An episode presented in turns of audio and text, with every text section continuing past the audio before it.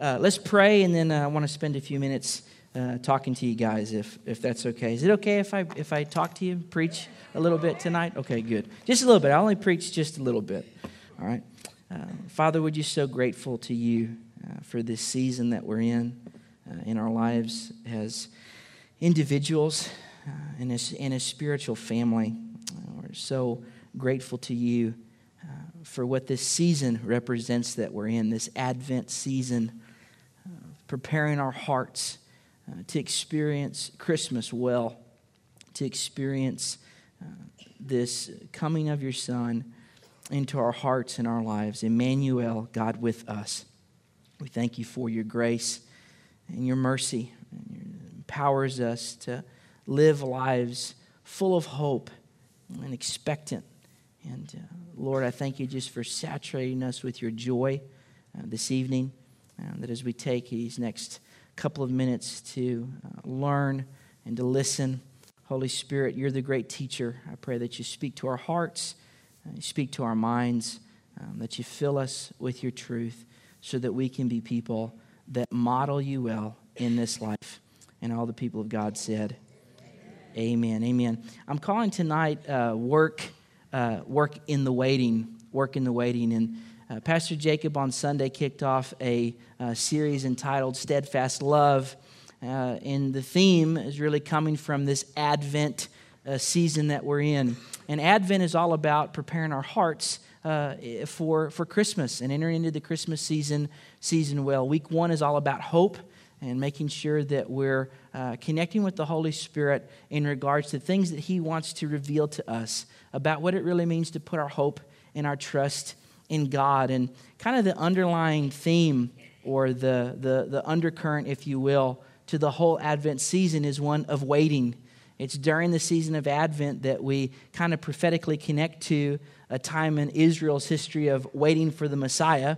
And as Pastor Jacob said on Sunday, in this side of the cross and the resurrection and the ascension of Jesus, we find ourselves uh, in the anticipation, anticipation, excuse me, of another advent or coming of Christ, and that is the Lord's return. And during the Advent season, we slow down our lives to uh, really ask the question how are we doing in our waiting? What are the behaviors and mannerisms and, and, and characteristics that we're allowing ourselves to grow in in regards to what it means to wait well? Those areas of our life that we're putting our hope and our trust in God to see blessing and fulfillment of promise, those areas of our life that we're anticipating a fresh touch and even a, uh, a, reimagining uh, from the Holy Spirit in different parts of our lives. Um, I love what the season does in, in the midst of a hurried and a busy time for so many as the people of God, we get to intentionally slow down and ask the Holy Spirit some uh, powerful, powerful questions. If Advent and that underlying theme of Advent is about waiting, uh, then I really felt uh, the need over the next couple weeks uh, to explore that a little bit and not necessarily uh, just waiting itself, but what we do in the waiting, what we do in times of, of waiting in our lives. Um, so often for us, in a season of waiting, um, is also akin and connected to a season of struggle. Um, if we're being honest, to wait for anything is, is a bit of a struggle uh, in today's culture and in society. Um, waiting for us a lot of times has connotations of like the absence of any action. And for those of us that are doers and movers and shakers, the thought of not having anything to do is scary. Uh, the thought of not being able to put our hands to something and being able to produce something might even feel like just lazy and something that we don't want to enter into and something that we want to avoid and we want to work hard and we want to produce and we want to excel. And oftentimes uh, waiting isn't just about ceasing from labor or entering into a time of peace and rest with god. Uh, another tough thing about waiting is whenever we're waiting and, and in our waiting we're experiencing a lot of pain in a particular season. Um, so often in our lives seasons of waiting are marked with the struggle because of the pain that we're experiencing. Believing God for a breakthrough in our marriage, believing God in a breakthrough uh, for a breakthrough with our children, believing God for a breakthrough in our health or uh, in, in our ability to, uh, to lead well in our organization, or believing God for restoration in our family and any struggle that we're in in the middle of believing God and waiting and hoping and trusting in God that's in the midst of pain, it doesn't seem like the payoff or the fulfillment of the promise can come quick enough. Uh, it's something that really tests and tries our hearts and our souls, and if we're honest, sometimes even our, our sanity. How much longer can we really wait with this unresolved conflict? How much longer can we really wait until the doctor calls with the, uh, uh, the status of that report or that test? How much longer can we wait and tolerate these things that are going on in our lives? I think the hardness of life, and let's just be really honest and open tonight. Anybody agree with me that life oftentimes is hard? Uh, it's difficult, the things that we face. And I think the hardness of life makes it easy to adopting a way of existing in the world that's just all about pursuing pleasure and avoiding pain, especially if you think you're at your threshold of your pain tolerance. Anybody that's really at the place of feeling like if they don't get a breakthrough, they're going to break down. Have you ever been there before? Is it going to be a breakthrough or a breakdown? But something's coming. One of those two things, and it's it's right around the corner. I see a few people smiling and nodding their heads in agreement. Everybody else just has a perfect life. So, uh, but uh, in in in the middle of those times, the hardness of life really makes us question how much more we can take, uh, especially when our waiting is in the midst of a struggle with something difficult. And I think that uh, oftentimes uh, our view of waiting or of the struggles that we face in life, we oftentimes get this um, false idea that the waiting period in our life, the delay, uh, the struggle, um, is something that's able to be avoided. And sometimes we think that it might be optional. And I'm here to tell you that you're going to always uh, be on the verge of giving in to disappointment and discouragement if you actually believe that it's possible to avoid, to avoid uh, or to opt out of seasons of waiting in your life. Um, if you have this uh, false belief that there's going to be a place and time in your life that you get to that you just no longer have any struggles, um, you're going to be constantly disappointed. Uh, you're going to be let down. If you think that you get to a place of spiritual maturity, uh, that your faith is no longer tested, or that you never have to stand up against anything uh, difficult, then we can safely say that you're living in a pretend uh, world, a pretend existence. Um, I'm not trying to uh, be the Grinch this holiday season or burst any, any spiritual uh, positivity uh, bubbles that you have, but the fact of the matter is this that Jesus promised us that He'd be with us in this life. Uh, but he also promised us that life was going to be hard. Um, he promised us difficulty. He promised us trial and tribulation. Um, he promised us times of waiting, times of struggle. He promised us times of disappointment and hopelessness, sadness and sorrow. That's part of what living life is. And the thing that I've noticed about people, myself included, and by the way, just so you know, anything that I end up talking to you about is because God's been talking to me about it. Uh, so, any kind of hard truth that I give you, just know that I've had to take that medicine first. Okay? So, anything I'm giving you is just because misery loves company, and I want you to just experience what I've, what I've experienced. Thank you for laughing. Uh, and here's what I've noticed times of waiting, times of struggle it's easier for us to start adopting behaviors. It's all about avoiding pain and seeking pleasure. And let me tell you the problem of that whenever you're in, especially a painful season of waiting or a painful season of struggle, is that especially when you come out of pain and you step into breakthrough in a particular area. Um, let's say that you've waited a long time on a particular thing, it's been painful for you, the struggle's been real, uh, to use a, prop, a popular phrase of today. And let's say that you get on the other side of it. Um, the good news is you got on the other side of it. The bad news is it'll only be a certain amount of time before there's another struggle to face, another challenge to face. Um, and in the middle of that, you've got to have some sobriety to your thinking of understanding that that's something that's not going to be avoided. Uh, the good news is, is that the outcome has been determined by what Jesus has done on the cross. And even though we have struggles, when we're in Christ, there's no way that we can actually lose. Uh, because even in the worst possible thing that could happen to us in regards to death is for us to be uh, now face to face with our with our Savior. Uh, but it doesn't mean that that theological truth makes the struggle and the current painful waiting process totally pre- pleasurable.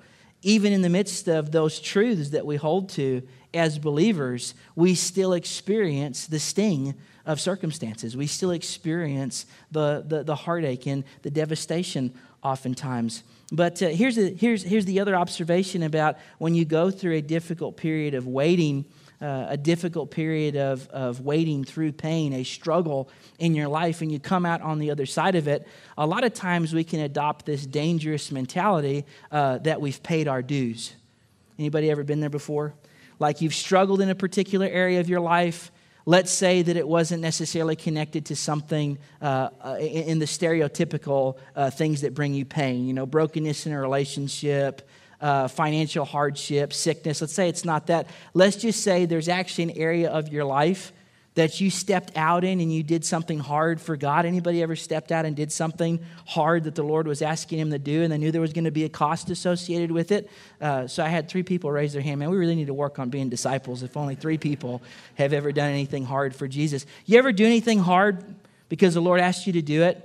Just out of obedience to Him? and then you got on the other side of it and you said, I'm never going to go back there again. And what happens is, is that a lot of times we can uh, adopt this mindset of like being, uh, you know, uh, spiritual, uh, extreme sport athletes. Like we can do anything for a certain season of time, but then as soon as that season of time is over, the Lord better not ever ask me to do anything hard ever again because if I have to go back to that place, I'm not sure that I can do that again. And what we do is, is we start living with the mentality of I've paid my dues. Like I've been there, I've done that. And now that I'm on the other side of it and I'm in the plush, you know, chair and got my name on my desk or whatever it might be, there's not really any more sacrifices that are needed there's not necessarily any more risk taking and blind acts of obedience and putting myself last. Like I've done the whole thing of serving other people and putting myself last for years. Now it's about me, my time. You ever been there before? No, you've never been there before? Okay. Uh, if you don't know if you've been there before, just ask your spouse and they'll tell you the truth because you don't you're, you're just lying to yourself, is all that's really going on there. Uh, that's something that I've seen happen. And a lot of times it's a response to, to trauma, to be honest with you. Uh, traumatic experiences in our lives, hard things that we have to walk through, um, make us develop coping mechanisms that look like really just pursuing pleasure and avoiding pain. And the sad reality of that is this: is that whenever you actually start adopting a lifestyle that's all about seeking pleasure and avoiding pain, you actually open yourself up to another level of pain.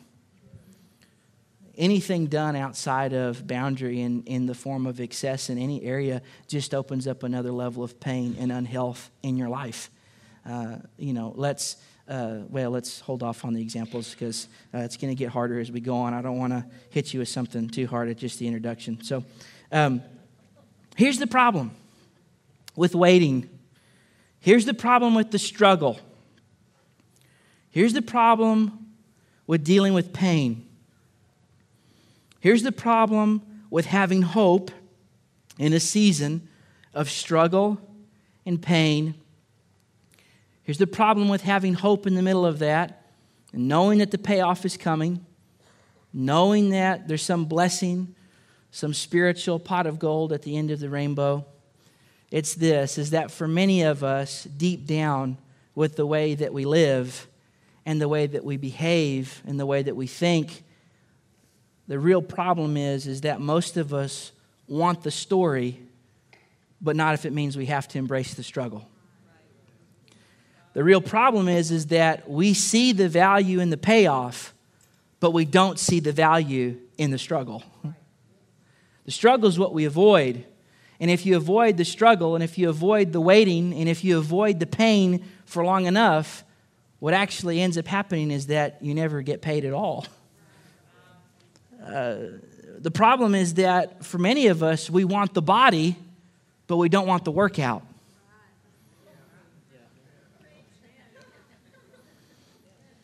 Okay. You guys can see me, right? Are, are you looking at me? Okay. I'm, I'm, I'm talking to myself. I'm not, I'm not in shape. I used to be. You should have seen me. I got my friend here and I was with me since it's a typical, like, I'm proving my point of where this message came from. I've done that before, so I'm not going back there. My friend here, Dustin's, he known me since I was in eighth grade. I used to be in really great shape in eighth grade. No, I'm just kidding, but uh, I appreciate that. Thanks. So I'm going to say it again. Why we don't wait well is because we see the value in the payoff, but we don't see the value in the cost. Why we don't enter into the struggles of life well is because we want the healthy relationship, but not the personal improvement. We want the fame, but not the influence. You have to think about that one for a little bit. Thanks, Jeff. We want the testimony, but not the test. We want the message, but not the mess. We want the blessing, but not the upkeep. I'm going to talk to you about what I mean by that. I'll tell you truly that all God's blessings in our lives are the things that we're hoping for in the midst of struggle, in the midst of waiting. We're hoping for God's blessing, for God's favor to shine through, for the silver lining in the middle of that rain cloud. And all God's blessings in our lives uh, come to us out of His abundant grace toward us. Can I get a witness tonight that grace isn't opposed to effort? It's just opposed to earning or deserving something. You don't get God's blessing because you deserve it, you get it because of His character.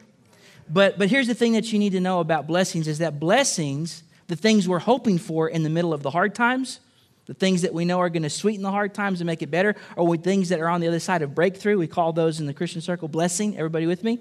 You following me okay? Is this making sense what I'm saying? Okay, good. 20 people, that's better than normal, so that's great.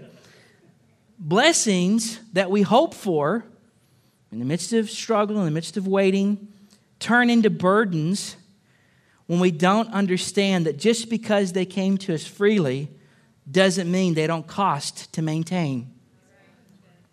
I'll say it again blessings in our life, the things that we're hoping for, the things that we desperately need God to show up and do, once they actually do show up, once we step into them, once we receive them, we think that because we have received them, everything else is going to take care of itself.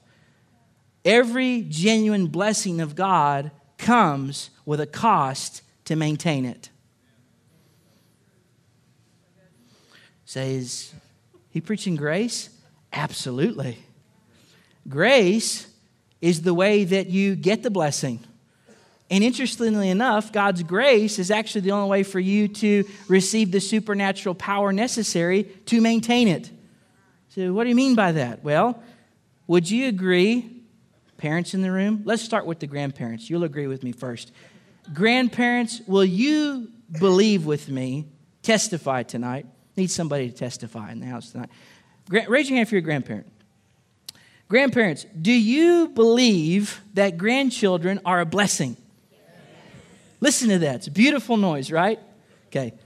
Do you believe that that blessing, okay, was possible because your kids had kids? Were your children a blessing? Okay. See, this is where it gets. So now I ask the parents. Parents, not grandparents. Grandparents, you had your time, okay? Parents, are your kids a blessing? Yes. it's a confession, isn't it? Did you hear it in the room? Yes, Lord. I believe. Help my unbelief, right? Church family, do you, parents, raise your hand, parents. You can't get away now. Grandparents led the way. Thank you for going before us, grandparents. Literally and spiritually tonight. Do you believe that your kids are a blessing? Yes. Do you believe they're a blessing of God's grace? Man, when your kid does the most awesome thing, not when they, you know, uh, eat toilet paper and. But when they do the awesome thing, in that moment you think, what do I what did I do to deserve this? Right? When they do the awesome thing. We're not talking about the bad right now. We'll get there. Stay with me in the moment. Right? And I've heard the grandparents tell me the re- grandchildren are your reward for not killing your kids, right? Okay, so it's great. So you, we got the grandchildren are the blessing. We love it. We love it. But parents, when your kid does something awesome and you see the amazing person that they are and how you contributed to that, get me wrong, you take all the credit you can get, right? I do. But in that moment, you think, what did I ever do to deserve this precious child? You've been there before? Well, you didn't do anything to deserve it. Children are a gift of God's grace in your life, they're a heritage from the Lord. But here's the thing about it, all right? You are not living on planet Earth if you think that children are a blessing but don't require work to maintain. Every blessing can turn into a burden whenever you see the value in the blessing, but not the value in the upkeep or the work it takes to maintain the blessing. Are you following me? Okay. Marriage is God's gift to humanity. Did you know children in marriage are like the rain? The scripture says that God causes it to fall on the just and the unjust. It's a gift of God. Marriage isn't God's gift to the church, marriage is God's gift to the world. The heathen and the righteous alike benefit from marriage, do they not? It's a gift of God's grace. I didn't even have to ask you the question, but I'm going to ask you. Married people, sometimes this is a harder confession than your kids are a blessing, so gear up for it. Okay, get ready for it. Don't let your spouse down. Okay, I can't afford to lose momentum in this part of the sermon, so I can't even look at my wife. But I believe by faith what she's going to say. No, I'm just kidding. I'm giving her a hard time. Is marriage a blessing? Yes. She said yes. All is well in the back of his house. Praise God. She said yes, Derek. It was a blessing. Good. Were you praying for me? I was praying for me. Married people, is marriage a blessing? Does it take work to maintain it? Yeah, lots of work. The ground outside is a gift of God's grace. Aren't you glad that you get to walk on the ground, not the water? The ground is a gift of God's grace. But you and I both know that it requires work to cultivate anything from it. God's blessings can turn into burdens if we don't know how to relate to them properly. And it's important for us to know in the middle of waiting, in the middle of the struggle, that oftentimes there's things that are being developed in us before we get the blessing so that we can maintain the blessing. I'll say it one more time. In the midst of waiting and in the midst of struggle, there are things happening in you so that you can bear up under the weight of the blessing that will be on you. And if you only place value on the reception of the blessing, you're not going to know anything about the raw material that it's really packaged in. Here's a beautiful thing about the life of Jesus. Luke says, he ever going to use a Bible verse? Yes, I am. Here it comes. I'm like, you know where Jesus said he perceived their thoughts? That's what I just did, okay? There's only like three or four of you. I'll tell you who you are after. Luke 2 52. tells us this. This is my one Bible verse. So you better. Oh, actually, I've got two. I've got one in Philippians too. Hey, I did better than I thought. Luke two fifty two tells us that during Jesus' wait, you know, Jesus had a waiting period before he started his ministry, right? About thirty years, right? During Jesus' waiting period, during you could say, well, we'll say waiting period of Jesus' life, the scriptures tells us this in Luke two fifty two that he grew in wisdom. Everybody say wisdom. and stature and in favor with God and man. Clearly, in the midst of Jesus' waiting, there was some real work that was going on. The problem is, is that a lot of times we classify waiting as the same thing as inactivity. The Lord was talking to me about um, several years ago about what it really means to wait on Him. And He took me to uh, a Webster dictionary, of all things. And he said, Look up the word waiting. So I looked up the word waiting, and this is one of the definitions I read. The first one that popped out to me. Don't remember if it was the first one or uh, what tier you know it was. But this is what the word waiting, I read out of the dictionary meant. It says, Waiting is remaining in a state of readiness in order to accomplish a purpose. If you get to a place in your life that you think the waiting is the time that you get to slack off, if you get in a place in your life to where you think the struggle is the place where you have free license now just to whine about how terrible life is and to pursue cheap forms of pleasure and avoid pain, then the question becomes what's on the other side of the waiting? And I can tell you this on the other side of the waiting is opportunity. But when opportunity knocks, it's too late to prepare. What's on the other side of waiting is opportunity. What's on the other side of pain is possibility. Jesus had a waiting period, and we know by this passage that I just read that it was not a time in life that was void of work. You can believe that this waiting period in the life of Christ was filled with very meaningful work. You could say it was work that was done in the waiting, or you could say that it was actually the work of waiting. Because to engage in waiting properly, to engage and struggle well, especially in the midst of pain, I would like to suggest is really some of the most important work that there is.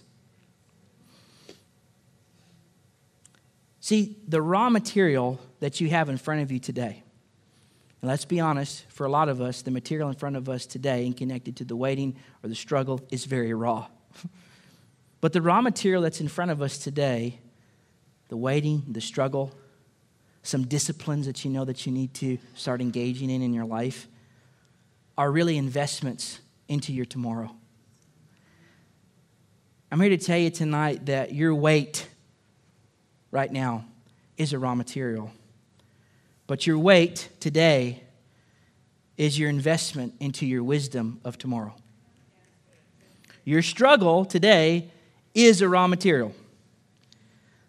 But your struggle today is actually your investment into your stature of tomorrow.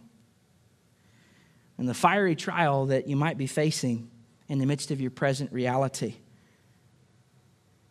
is really an investment into the favor that you'll have tomorrow. When we start looking at struggle and trial and waiting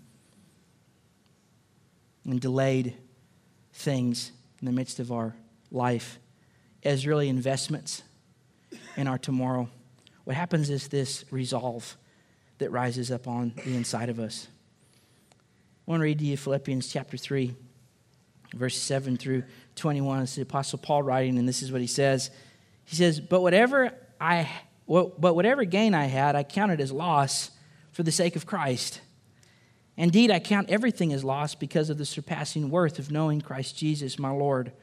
For his sake, I've suffered the loss of all things, and I count them as rubbish, in order that I may gain Christ and be found in him, not having a righteousness of my own that comes from the law, but that which comes through faith in Christ, the righteousness from God that depends on faith that I might know him in the power of his resurrection and may share his sufferings, becoming like him in his death, that by any means possible I may attain the resurrection from the dead. Listen to this. This is what we're getting to. Not that I have already obtained this or am already perfect. That'll preach right there. Anybody aware that they're not already perfect? Good. Okay, we just figured out what's wrong with some of you. Not that I have already obtained this or am already perfect, but I press on. Somebody turn to your neighbor and say, Press on. Turn to your other neighbor and say, Your struggle today is your stature tomorrow. Turn to the person behind you. We're going to get a little creative. Go ahead, do it. Turn person behind you. Say, there ain't nobody there.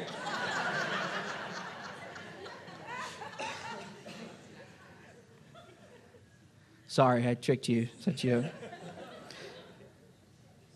But why, why, don't you say this? Why don't you say this with me? My pain today, My pain today is tomorrow's possibility. So I need to press on.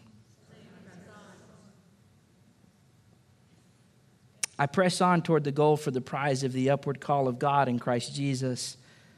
Let those of us who are mature think this way.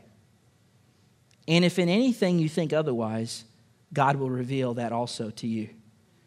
Only let us hold true to what we've attained. Brothers, sisters, join in imitating me and keep your eyes on those who walk according to the example you have in us. For many, of whom I've often told you, and now even tell you with tears, walk as enemies of the cross. Like, whoa, Paul, that's some strong language. What does it take to be an enemy of the cross? Listen to this. Their end is destruction, their God is their belly, and they glory in their shame with minds set on earthly things. Do you know how we get through waiting? Do you know how we get through struggle? Do you know how we get through pain? It's the hope that we talked about on Sunday. It's a hope that tells us that our present reality is an ultimate reality because we have our mind on heavenly things. We're enemies of the cross whenever we live in a way that enables us to be victims.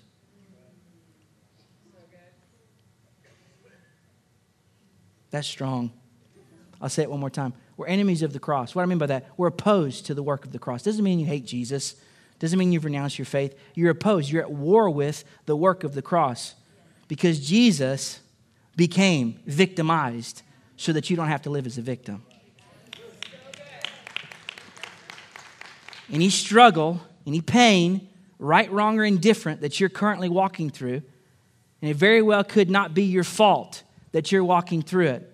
But I can tell you this the only way to get through it is to see the cross of Christ and this is what you know about the resurrection the resurrection of Jesus, now and forevermore, has confirmed in our hearts that the worst thing is never the last thing. The resurrection of Christ confirms in our hearts that the wait is not final, that the struggle is not forever, and that the night will give way today. The question is, what are you doing in the waiting? But our citizenship is in heaven, verse 20. And from it we await. Everybody say, await. See, this is what Advent's about. It's about entering into the waiting well, entering into the struggle well, entering into the pain well, learning how, in the midst of struggle that life loves to throw at us, learning how, in the midst of struggle to surrender to God and to embrace what He's doing. Not in the absence of in the struggle, but right in the middle of it. Right in the middle of the waiting, right in the middle of the pain, we believe that there's a hope that's shining through. And this is the hope. But our citizenship is in heaven. And from it, we await a Savior, the second advent, the appearing of the Lord. We await a Savior, the Lord Jesus Christ who will transform our lowly body to be like his glorious body by the power that enables him even to subject all things to himself. Do you know your struggle is a part of the all things that are subjected to Christ, that he subjected to himself? Your pain is a part of those all things that Jesus has power and victory over. God isn't just God whenever you're resting under the weight of a blessing. God's God whenever you're under the weight of a burden. And that burden is subject to the name of Jesus. That burden is able to be overcome if we make a decision. And the decision tonight is really a simple one. It's one that we read toward the middle of the passage. It's about pressing on. I want to close with this thought out of Psalm 23, my favorite uh, psalm. You know it. The Lord's my shepherd. You like that one? That's a good one. There's this phrase in the middle of that psalm that says, Even though I walk through the valley of the shadow of death, I will fear no evil, for you are with me. Your rod and your staff, they comfort me. Let me tell you the problem about waiting. Tell you the problem about struggle. Let me tell you the problem about pain. All those things are the same thing as the valley of the shadow of death. Too often, what we do is, is it instead of waiting on the Lord in the valley, we just make a decision to wait in the valley. There's a difference between waiting on the Lord in the valley and just waiting in the valley. Let me give you a piece of advice tonight. You never need to make a decision to wait somewhere that Jesus wants to walk through. It says we walk through the valley of the shadow of death. It says his rod and his staff comforts us. Notice the rod and the staff of Jesus aren't used in the valley to help us pitch a tent and camp out and rehearse all of our hurts and nurse all of our offenses and look at how terrible everything in our life is going, scream our whys at God, reject our faith, fall into hopelessness and despair. I'm here to tell you that your struggle's real, but if you'll let it be, it's really just you going for a walk with Jesus. I'm here to tell you that your pain's real, that the waiting period in your life is real but it's a place that Jesus wants to help you walk through.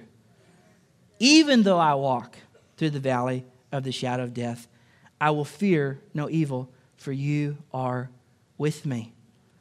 It's easy for us to pay attention to just what's going on in the valley and forget to see what Jesus does when he's in the valley.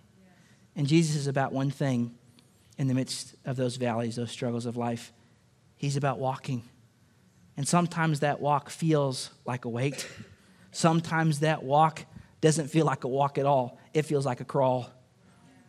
But here's the thing that you need to know the only way to get out of the valley is to keep walking. The only way to properly relate to God's blessing that's on the other side, the mountaintop, if you will, is to understand that once we get there, there's a whole other kind of work that we're going to have to engage in. That what we've received from God freely by His grace we have to maintain through our work.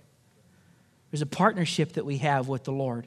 You get God's blessings by grace, but you maintain them in your life through your work. Through you saying yes to walk even when you don't walk to, when you don't want to. Saying yes to stand even when you want to fall. Because honestly, we're not maximizing what God's grace really is in our life unless we choose to do the hard things. I can tell you this if you never make the decision to do the things that are hard, you're always going to find yourself in a hard place.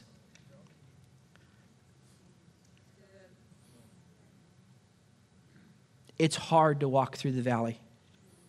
It's the valley of the shadow of death, which means it's a place where it's easier just to lay down and die. But do you know why we walk through the valley of the shadow of death? And interestingly enough, why is it called the valley of the shadow of death? Well, that's simple. It's because it's a place Jesus has already walked through. Shadow isn't a place where it is, it's a place where it was. Jesus walked through alone. Remember on the cross? Father, why have you forsaken me?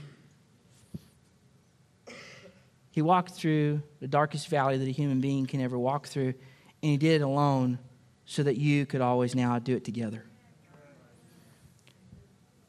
This Advent season, we're going to have hope. God, I know that hope always corresponds to faith based action in our life. If I say I have a hope that my struggle today can be my stature of tomorrow, that corresponds to action in the present and the main activity that I believe we're supposed to be doing in the waiting is just taking Jesus' hand and say, let's keep walking. Let's keep walking. Every head bowed, every eye closed. Ministry team, if you want to come.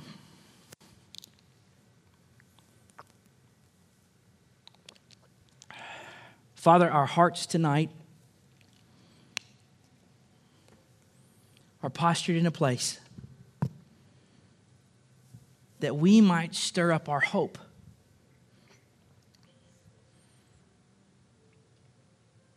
that we might allow you to confirm in our hearts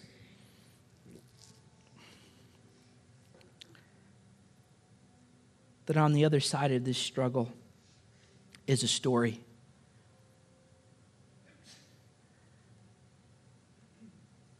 And instead of putting ourselves down, we need to press on.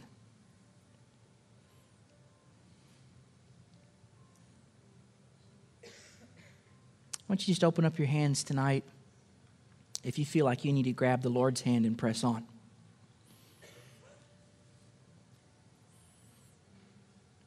Why don't you just open up your hands tonight if you know that you're in the valley,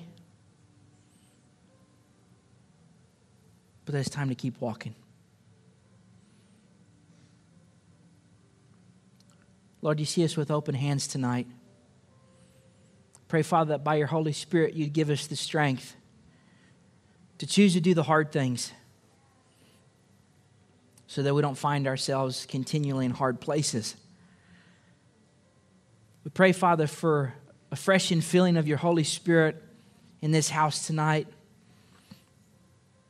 As we continue in this season of waiting, we allow ourselves to recall to mind your word that says, Those that trust that wait on the Lord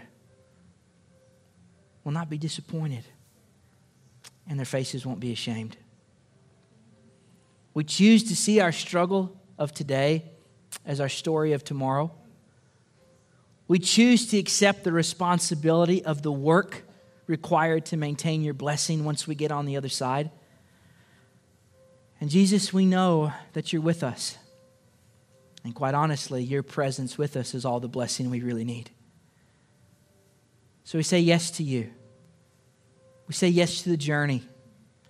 We say yes to not just the good parts, but the ugly parts.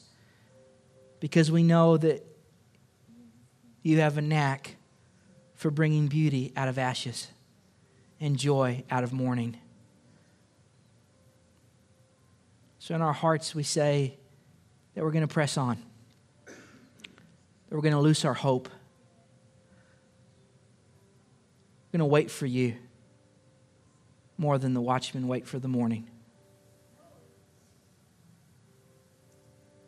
And that as long as you're moving, we're going to keep moving too. Because we know delay is not denial. And we know that darkness doesn't have the final word in our life. Father, you are the Father of lights, and from you comes every good and perfect gift. And in you is no darkness at all, no shadow of deviation or change. That when we're being tempted and tested with evil, we never say in our heart that it's you because you're not evil and you can't test or tempt with evil. But it's our own hearts that are finding its way toward unhealthy pleasures and appetites. And God, we pray today to deliver us from counterfeits so that we can embrace your realities. Thank you for the hope we have to tomorrow, for tomorrow, and the grace that we have for today. In the name of the Father, the Son, and the Holy Spirit, we say, Amen. Amen.